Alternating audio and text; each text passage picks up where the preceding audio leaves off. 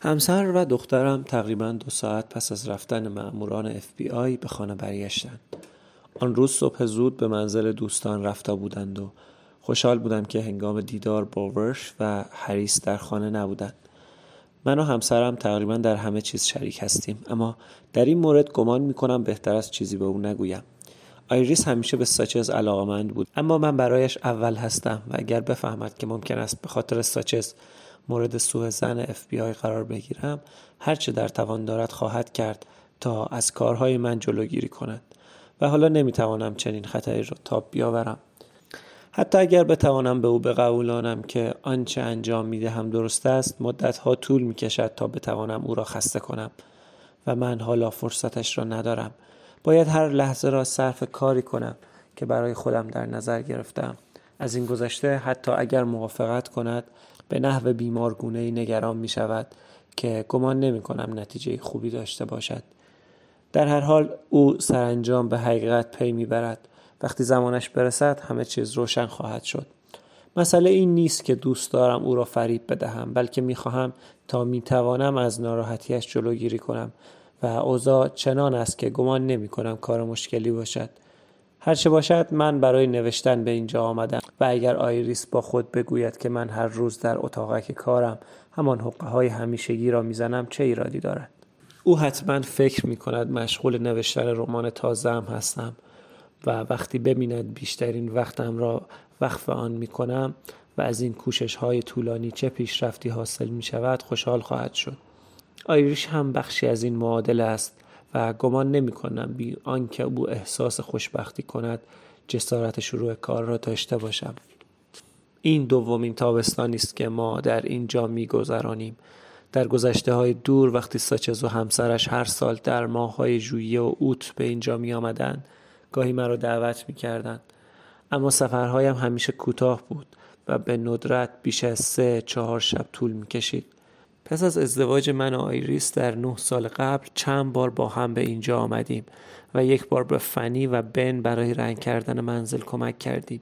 والدین فنی این ملک را در دوران رکود دهه سی خریداری کرده بودند. زمانی که مزرعه های مانند این بهای ناچیزی داشتند. بیش از پنجاه هکتار مساحت و یک آبگیر داشت و با اینکه خانهاش قدیمی بود بزرگ و جادار بود و پس از تعمیرات کوچک می‌شد در آن زندگی کرد خانم و آقای گودمن والدین فنی هر دو در نیویورک آموزگار بودند و پس از خرید ملک نمی توانستند به آن بپردازند. این است که پس از گذشت همه این سال خانه ظاهر ابتدایی و سردستی خود را حفظ کرده است.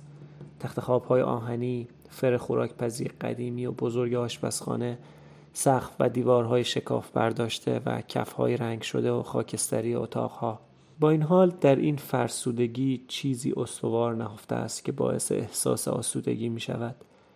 برای من آنچه جذاب است دور افتادگی است. خانه بر فراز کوه کوتاهی ساخته شده که چهار مایل با نزدیکترین ده فاصله دارد. تنها راه ارتباطی آن جاده باریک و خاکی است.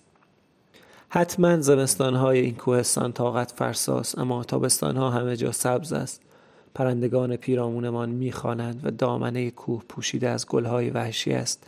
تقریبا در سیمتری امارت اصلی کلبه سادهی به چشم می‌خورد که در گذشته کارگاه ساچز بود. کلبه از سه اتاق کوچک همراه با آشپزخانه و حمام تشکیل شده و از دوازده سیزده سال پیش که به آن دست برد زده شد نیاز به تعمیر دارد. لوله هایش ترک برداشته برقش قطع شده و کف پوش اتاقها ور آمده است. به این خاطر وضع کلبه را شرح میدم که همکنون در آنجا هستم. پشت میزی سبز رنگ وسط بزرگترین اتاق نشستم و قلم در دست دارم. تا آنجا که به خاطر دارم ساچز هر تابستان پشت همین میز می نشست و می نوشت و در همین اتاق بود که برای آخرین بار او را دیدم. اینجا بود که او برایم درد دل کرد و راز هولناکش را برایم فاش نمود. اگر برای یادآوری جزئیات خاطره آن شب به خودم فشار بیاورم به نظر می آید که او هنوز هم همینجاست. انگار گفته هایش همچنان در فضای پیرامون معلق مانده و اگر دست دراز کنم می توانم شانهش را لمس کنم. گفتگوی ما سخت به درازا کشیده بود و وقتی پایان یافت حدود ساعت پنج یا شش صبح از من قول گرفت که رازش را فاش نکنم. ساچز گفت هرچه گفته نباید به بیرون از این اتاق راه پیدا کند. من هنوز می‌توانم به قول خود وفادار بمانم. تا وقتی زمان آن برسد که آنچه در اینجا نوشتم به نظر دیگران برسانم می‌توانم از این بابت که زیر قولم نزدم آرام بمانم. نخستین باری که او را دیدم برف میبارید. بیش از پانزده سال از آن روز میگذرد. اما هنوز هر وقت بخواهم می‌توانم آن صحنه را در خیال خودم بازسازی کنم. من خیلی چیزها را از دست دادم اما اولین دیدار با ساچز را همچون همه حوادث مهم زندگیم به خاطر دارم. عصر یک روز شنبه در ماه فوریه یا مارس بود و هر دو دعوت شده بودیم که آثار خود را در یک بار در وست ویلیج بخوانیم. من هرگز نام ساچز را نشنیده بودم اما زنی که به همین خاطر به من تلفن کرده بود شتاب زده تر از آن بود که جواب سوالهایم را بدهد.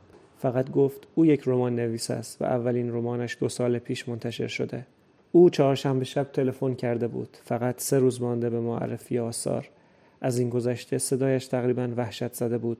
مایکل پالمر شاعری که قرار بود شنبه شب آثارش را معرفی کند از سفر به نیویورک منصرف شده بود و زن می‌خواست من به جای او بخشی از کتابهایم را بخوانم.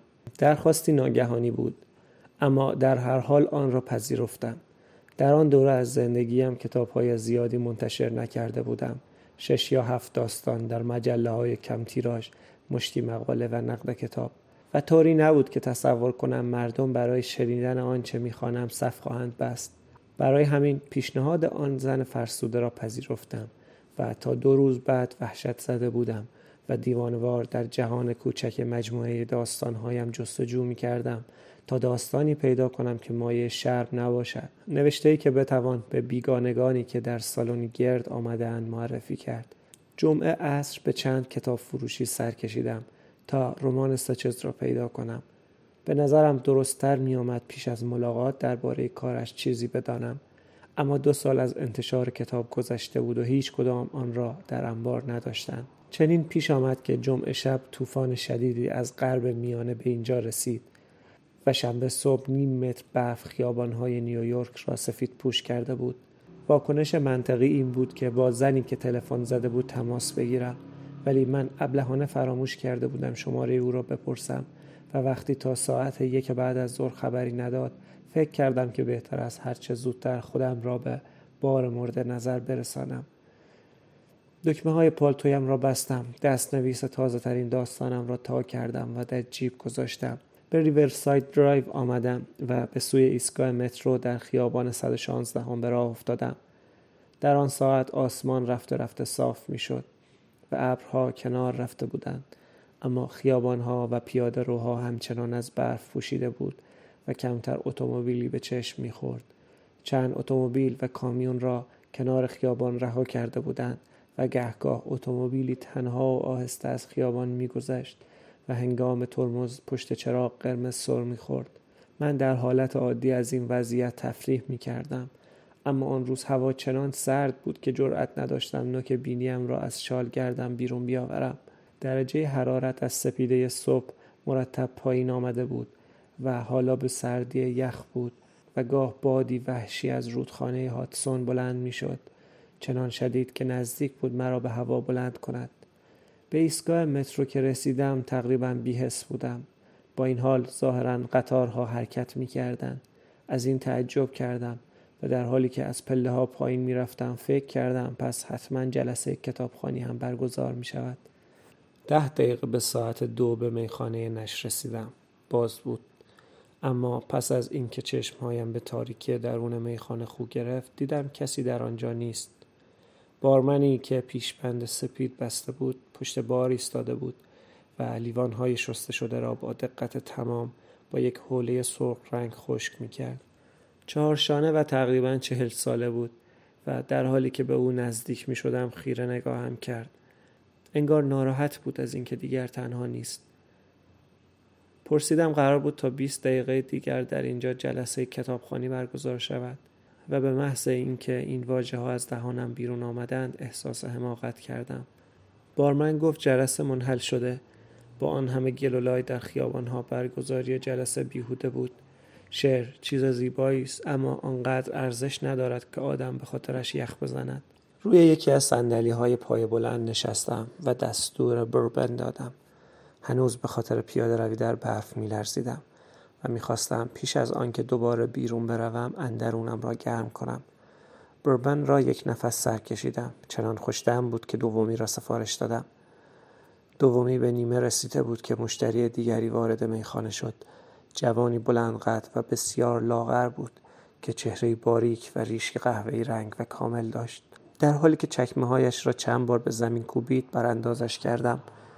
دستهای دستکش پوشیدهش را به یکدیگر کوفت. و از فرط سرما هوا را با صدا از گلو بیرون داد. در اینکه ظاهری عجیب داشت حرفی نبود. با قامت بلندش مثل یک برج آنجا ایستاده بود. پالتوی بیت زده به تن داشت. یک کلاه بیسبال که عنوان نیویورک نیکس روی آن خوانده می‌شد. روی سرش بود. روی آن یک روسری سرمهای بسته بود تا گوشهایش از سرما در امان بماند. فکر کردم ظاهرش مثل کسی است که از دندان درد سختی رنج می‌برد یا مانند یک سرباز روس گرسنه است که در حومه سن پترزبورگ گم شده باشد. این دو تصویر به سرعت یکی پس از دیگری از ذهنم گذشتند. اولی خنده آور و دومی غمانگیز بود. علیرغم لباسهای مسخرهاش حس نیرومندی در نگاهش بود. چنان شدید که تمایل با مزاح را از میان می برد. همین که پالتو و درازی قدش را که به بازیکنان تیم بسکتبال شبیه بود از یاد می بردی آدمی کاملا متفاوت را می دیدی. مردی که هیچ چیز را از قلم نمی انداخت. مردی که در سرش هزار چرخ در حال گردش بود. چند لحظه همانجا ایستاد و سالن خالی را تماشا کرد. بعد به سوی بارمن رفت و تقریبا همان سوال ده دقیقه پیش مرا پرسید. بارمن به همان ترتیب پاسخ گفت اما با شست به من که در انتهای بار نشسته بودم اشاره کرد و گفت این آقا هم برای کتابخانی آمدند شاید شما دوتا تنها آدمهایی باشید که امروز در نیویورک دیوانگی کرده از خانه خارج شده اید. مرد روسری پوش گفت اینطور نیست. فراموش کردید خودتان را هم اضافه کنید. بارمن گفت نه یادم نرفته اما من به حساب نمی آیم من باید اینجا باشم ولی در مورد شما اینطور نیست. منظورم این است اگر من نیایم کارم را از دست می‌دهم. مرد گفت اما من هم برای انجام کاری به اینجا آمدم. به من گفته بودند پنجاه دلار دستمزد می‌گیرم. حالا جلسه را منحل کردند و من پول بلیت مترو را هم از دست دادم. بارمن گفت پس موضوع فرق می کند اگر قرار بود در اینجا کتاب بخوانید حتما شما را هم نباید به حساب آورد. بنابراین فقط یک نفر در شهر باقی میماند. که بی آنکه لازم باشد از خانه بیرون آمده. عاقبت وارد گفتگو شدم و گفتم اگر منظورتان من هستم فهرستتان به صفر می‌رسد. مرد روسری به سر به طرفم چرخید و لبخند زد. خب پس با این حساب شما باید پیتر آروم باشید درست است؟ گفتم همینطور است. اما شما هم باید بنیامین ساچز باشید. بله تنها بنیامین ساچزی که وجود دارد. او از روی فروتنی لبخندی دست راستش را به سوی من دراز کرد و افزود. از اینکه شما هم در اینجا هستید بسیار خوشحالم. اخیرا بعضی از کارهای شما را خواندم و مشتاق دیدارتان بودم. دوستی ما چنین آغاز شد. پانزده سال پیش در حالی که در آن میخانه مطروب نشسته بودیم. هر دو آنقدر برای هم مشروب سفارش دادیم تا پولهای ما تمام شد. گمان می کنم سه چهار ساعت طول کشید. چون خیلی خوب یادم هست که وقتی عاقبت تلو تلو خوران بار دیگر وارد سرما شدیم شب فرا رسیده بود. حالا که ساچز درگذشته اندیشیدن به خاطره او در آن زمان برایم توان فرساست. به یاد آوردن آن همه گشاده دستی تنز و تیز هوشی که در نخستین دیدارمان از وجودش میتراوید. با این اوصاف تصور این واقعیت برایم مشکل است که مردی که آن روز در میخانه کنار من نشسته بود همان بود که عاقبت هفته پیش خود را به نابودی کشاند حتما این سفر برایش بسیار دردآور موهش و چنان زجرآور بود که هر بار به آن فکر می کنم بغز گلویم را می گیرد. طی پانزده سال ساچز از یک سوی وجودش به سوی دیگر سفر کرد و گمان می کنم وقتی به آخر خط رسید دیگر خودش را نمی شناخت. تا آن زمان چنان مسافتی را پیموده بود که امکان نداشت به یاد آورده باشد از کجا آغاز کرده بود. در حالی که گره روسری را باز می کرد گفت معمولا سعی می کنم کتاب های تازه بخوانم. بعد روسری را همراه با کلاه از سر برداشت. پالتوی بلند قهوه‌ای رنگش را درآورد همه را روی صندلی بار بغلی گذاشت و کنار من نشست تا دو هفته پیش هرگز اسمت را نشنیده بودم. حالا ناگهان همه جا ظاهر می شود. تا دو هفته پیش هرگز اسمت را نشنیده بودم. حالا ناگهان همه جا ظاهر می شود. اول به قطعی که درباره خاطرات هوگوبال نوشته بودی برخوردم. فکر کردم مقاله کوتاه بسیار خوبی است. استادانه نوشته شده و با مهارت به نکات مورد بحث پرداخته است. از این گذشته جدی بودن موضوع گیریت احترام برانگیز بود. با خودم گفتم این مرد بیش از اندازه هنر را باور دارد اما دست کم می‌داند در کجا ایستاده است و آنقدر حس تنز دارد که بداند نظرات دیگر هم امکان پذیر است. بعد سه چهار روز بعد مجله با پست آمد و به محض اینکه آن را باز کردم چشمم به داستانی به نام تو افتاد. الفبای سری آنکه درباره دانشجویی است که مدام های سری را روی دیوار ها پیدا می کند. از داستان بسیار خوشم آمد. به طوری که آن را سه بار خواندم. با خود گفتم این پیتر آرون کیست؟ تا حالا در کجا پنهان بوده؟ وقتی کتی فامیلش چه بود؟ به من تلفن زد تا بگوید که پالمر نمی‌تواند در جلسه شرکت کند. پیشنهاد کردم با تو تماس بگیرد. گفتم پس مسئول کشاندن من به اینجا تو هستی. از شنیدن تمجیدهایش چنان یکه خورده بودم که به جز این پاسخ ضعیف چیزی برای گفتم پیدا نکردم. بله خب باید اذعان کرد که جلسه طوری که ما انتظارش را داشتیم برگزار نشد. گفتم اما شاید خیلی هم بد نباشد. دست کم من ناچار نیستم توی تاریکی بلند شوم و صدای به هم خوردن استخوان زانوهایم را بشنوم. اینطور بهتر است. مادر طبیعت ما را نجات داد. دقیقا شانس و اقبال جانم را خرید. خوشحالم که از شکنجه خلاص شدی. دوست ندارم با وجدان ناراحت از اینجا بروم. اما برای پیشنهاد دعوت تشکر می‌کنم. برایم بسیار ارزشمند است و حقیقتش این است که از تو بسیار ممنونم. من این کار را برای تشکر تو نکردم. من برای دیدنت کنجکاو بودم و دیر یا زود خودم با تو تماس می گرفتم اما این فرصت دست داد و به نظرم رسید که اینطور بهتر است. و حالا من در قطب شمال در کنار دریابان پیری نشستم و کمترین کاری که می‌توانم بکنم این است که تو را به یک نوشیدنی مهمان کنم. دعوتت را قبول می‌کنم. اما به این شرط که اول به سوالم جواب بدهی. با کمال میل ولی اول باید سوالت را بگویی چون من یادم نمیآید چیزی از من پرسیده باشی. البته که پرسیدم. از تو پرسیدم تا حالا کجا پنهان شده بودی. شاید اشتباه کنم اما حدس می‌زنم مدت زیادی نیست که در نیویورک به سر می‌بری. من قبلا اینجا زندگی می‌کردم اما به کشور دیگری رفتم و پنج شش ماه پیش برگشتم. کدام کشور؟ فرانسه نزدیک پنج سال آنجا زندگی کردم.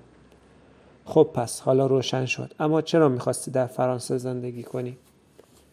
دلیل خاصی نداشت. فقط می‌خواستم جای دیگری به جز اینجا باشم.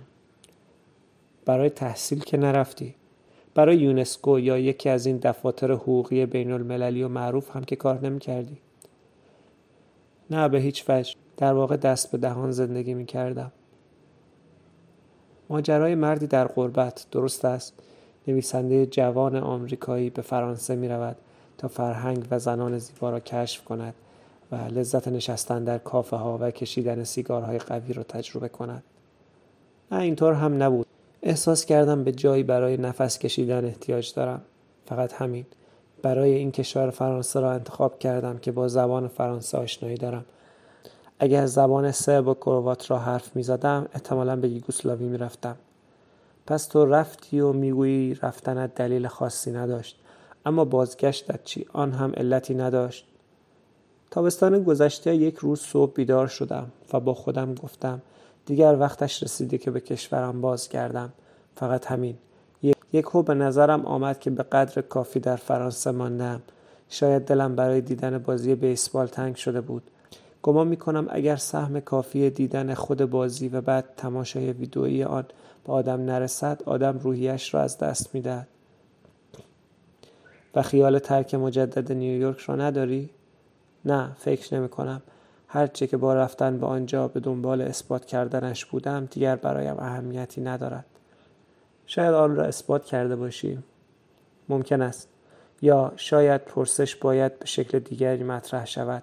شاید در تمام این مدت واجه های نادرستی به کار بردم ساچز گفت باشد و ناگهان کف دستها را به بار کوفت.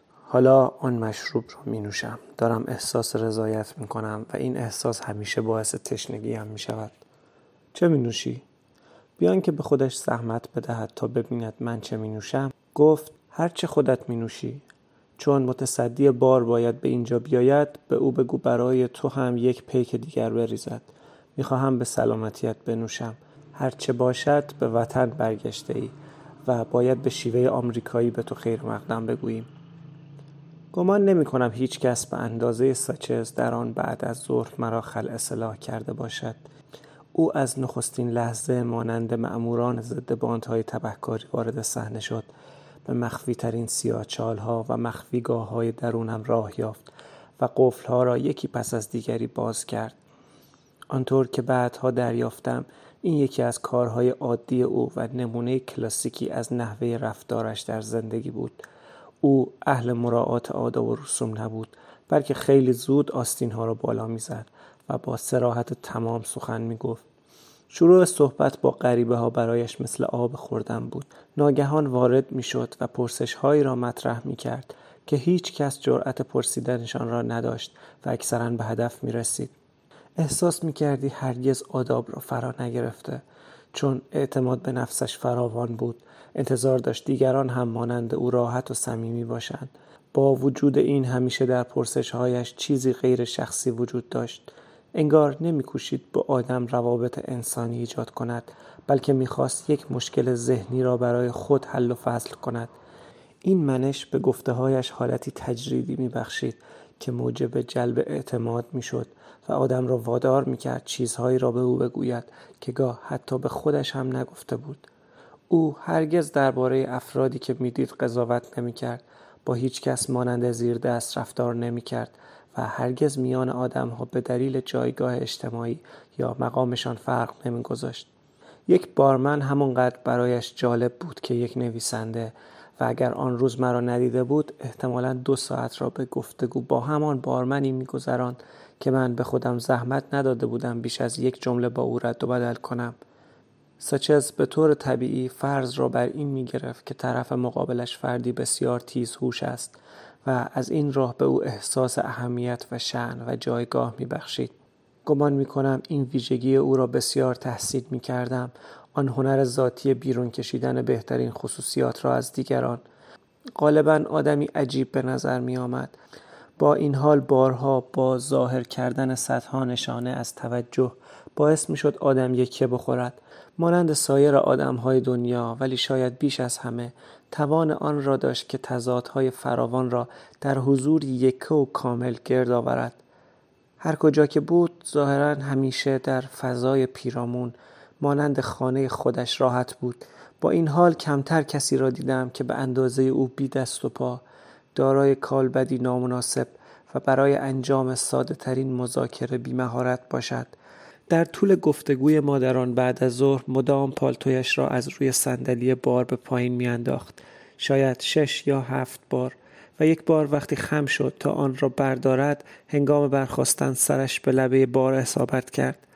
با وجود این بعدا پی بردم که ساچز ورزشکاری کم نظیر بود.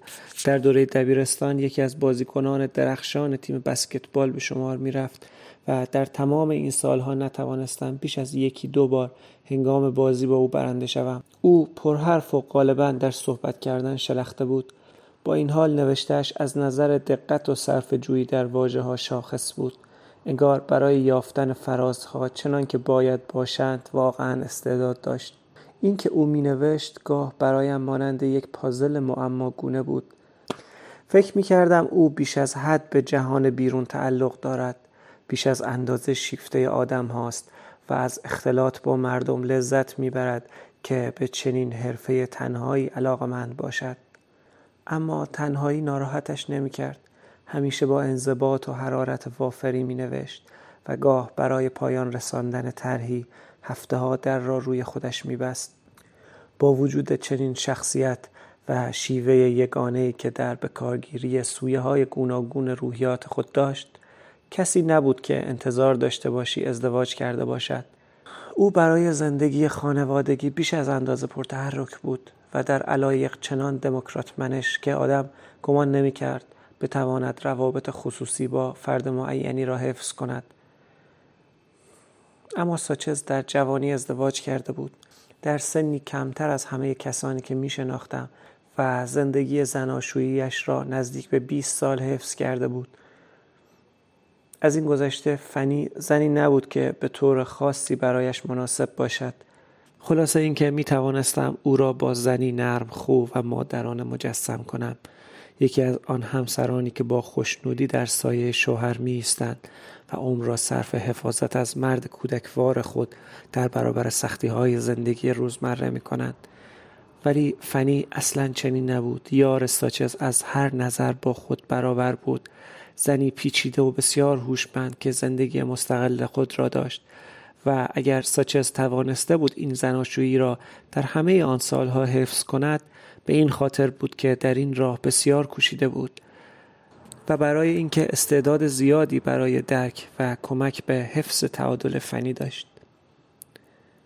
حتما خلق و خوی نرم او به زندگی کمک می کرد اما نمی‌خواهم این سوی از شخصیت او را به طور مبالغ آمیزی مهم جلوه دهم ساچز می توانست علا رقم این نرمش در نحوه تفکر جزمگرا باشد و گهگاه به شدت خشمگین شود. و به شکل ترساوری این خشم را نشان می‌داد. اما این حملات متوجه کسانی که آنها را دوست خود می‌دانست نبود بلکه بیشتر مربوط به جهان و امور آن می‌شد. امور ابلهانه نفرتش را برمیانگیخت و گاه در پس بیقیدی و خوشخلقیش پشتوانی از نابردباری و تحقیر احساس می‌شد. تقریبا هرچه می نوشت لبه از کچخلقی و جدال را در خود داشت. و در طول سالها مشهور شده بود به اینکه آدمی مشکل آفرین است. شاید هم حقش بود اما آخر این فقط بخش کوچکی از خلق و خوی او بود. اینکه بتوان شخصیت او را به طور قطعی مشخص کرد کار ساده ای نیست. رفتار ساچز بیش از حد پیش بینی ناپذیر بود و چنان روشنبین تیز هوش و پر از ایده های نو بود که زمان درازی در یک جایگاه نمی ایستاد گاه بودن با او بسیار خسته می کرد اما هرگز ملال انگیز نبود ساچز مرا مدت پانزده سال روی پنجه های پا نگه داشت. مدام مرا به چالش می گرفت و برمیانگیخت و حالا که در اینجا نشستم و می‌خواهم چگونگی او را باز یابم به سختی می‌توانم زندگی خودم را بی او مجسم کنم.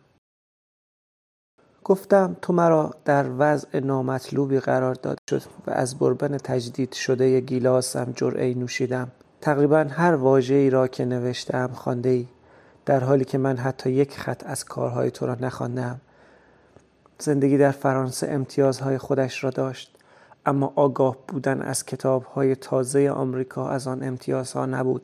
ساچز گفت چیز زیادی را از دست نداده ای قول می دهم با وجود این کمی احساس شرم است. درباره کتابت چیزی جز عنوانش نمی‌دانم. یک نسخه به تو می‌دهم. آن وقت دیگر بهانه برای نخواندنش نداری. دیروز در چند کتاب فروشی دنبالش گشتم.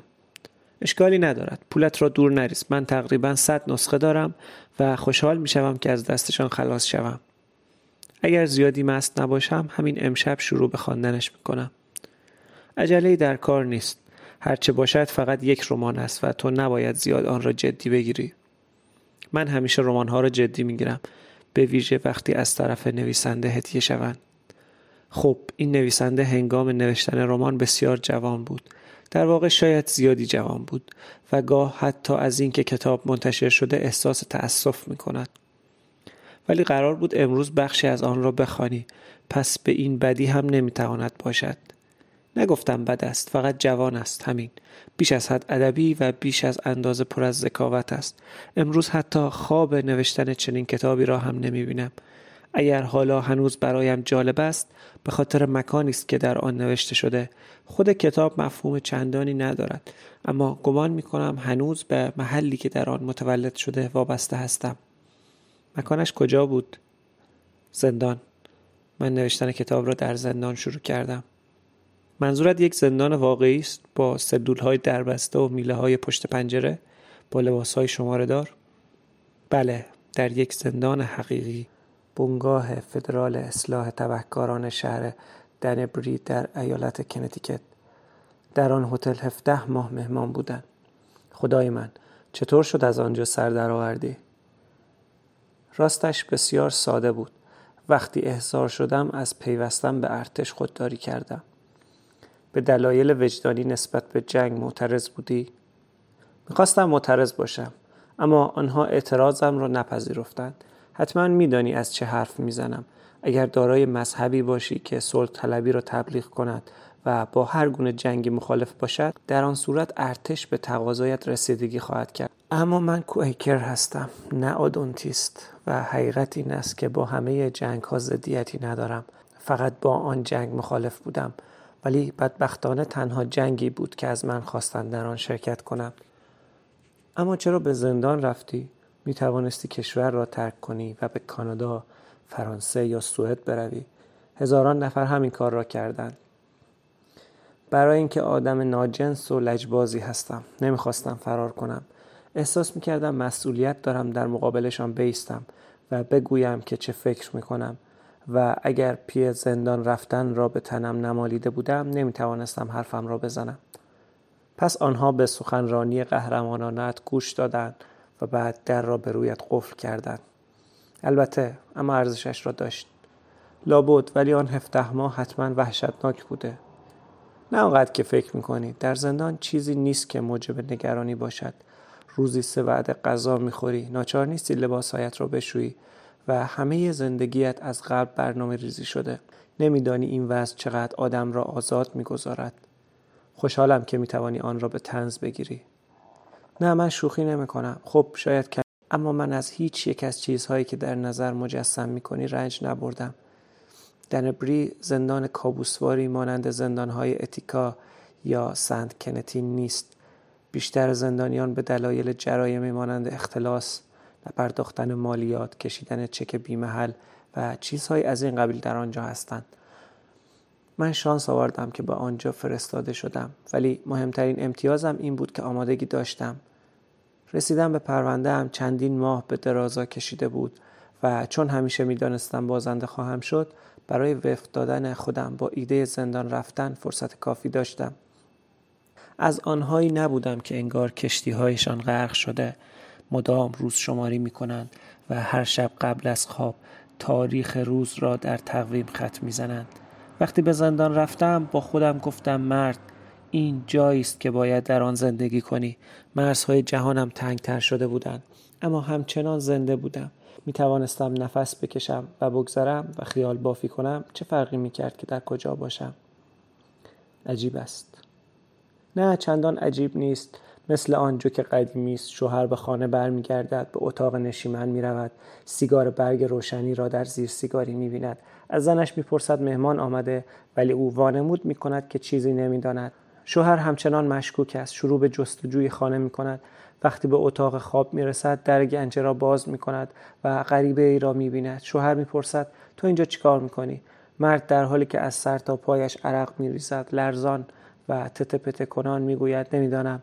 و بعد اضافه می کند خب هر کس باید جایی باشد. بسیار خوب. منظورت را می‌فهمم. با وجود این حتما در آن گنجه تو آدم های خشنی هم بودند و از زندان نمی‌تواند همیشه خوشایند باشد. بله قبول دارم که لحظه های سختی هم داشتم اما به خوبی آموختم که چگونه با خودم کنار بیایم. تنها دوران زندگیم بود که قیافه عجیبم به کمکم آمد. هیچ کس نمی‌توانست بفهمد چه کارم. و پس از مدتی توانستم بیشتر همسلولی هایم را قانع کنم که دیوانه هستم. اگر بدانی مردم وقتی خیال می‌کنند جنون داری چگونه تنهایت می‌گذارند تعجب می‌کنی. وقتی بتوانی آن نگاه خاص را تقلید کنی در برابر مشکلات واکسینه می‌شوی. و همه اینها به خاطر این بود که می‌خواستی به اصول و باورهایت وفادار بمانی. آنقدرها هم سخت نبود. دست کم همیشه می‌دانستم برای چی در آنجا هستم و ناچار نبودم خودم را با احساس پشیمانی زجر بدهم. من در مقایسه با تو خوششانس بودم. در آزمایش پزشکی به خاطر ابتلا به بیماری آسم مردود شدم و دیگر هرگز مجبور نشدم به آن فکر کنم. این بود که تو به فرانسه رفتی و من به زندان. هر دو به محلی رفتیم و هر دو بازگشتیم و تا آنجا که معلوم است حالا هر دو در یک مکان نشسته ایم. از این زاویه هم می‌توان به آن نگاه کرد. این تنها زاویه است. روش های ما متفاوت بودند اما نتیجه یکسان بود. بار دیگر مشروب سفارش دادیم که پس از اندکی به سفارش بعدی رسید و باز هم دو مشروب و پشت سرش یک سفارش دیگر. در آن میان بارمن ما را به گیلاسی دعوت کرد و ما فورا از او خواستیم که برای خودش هم بریزد.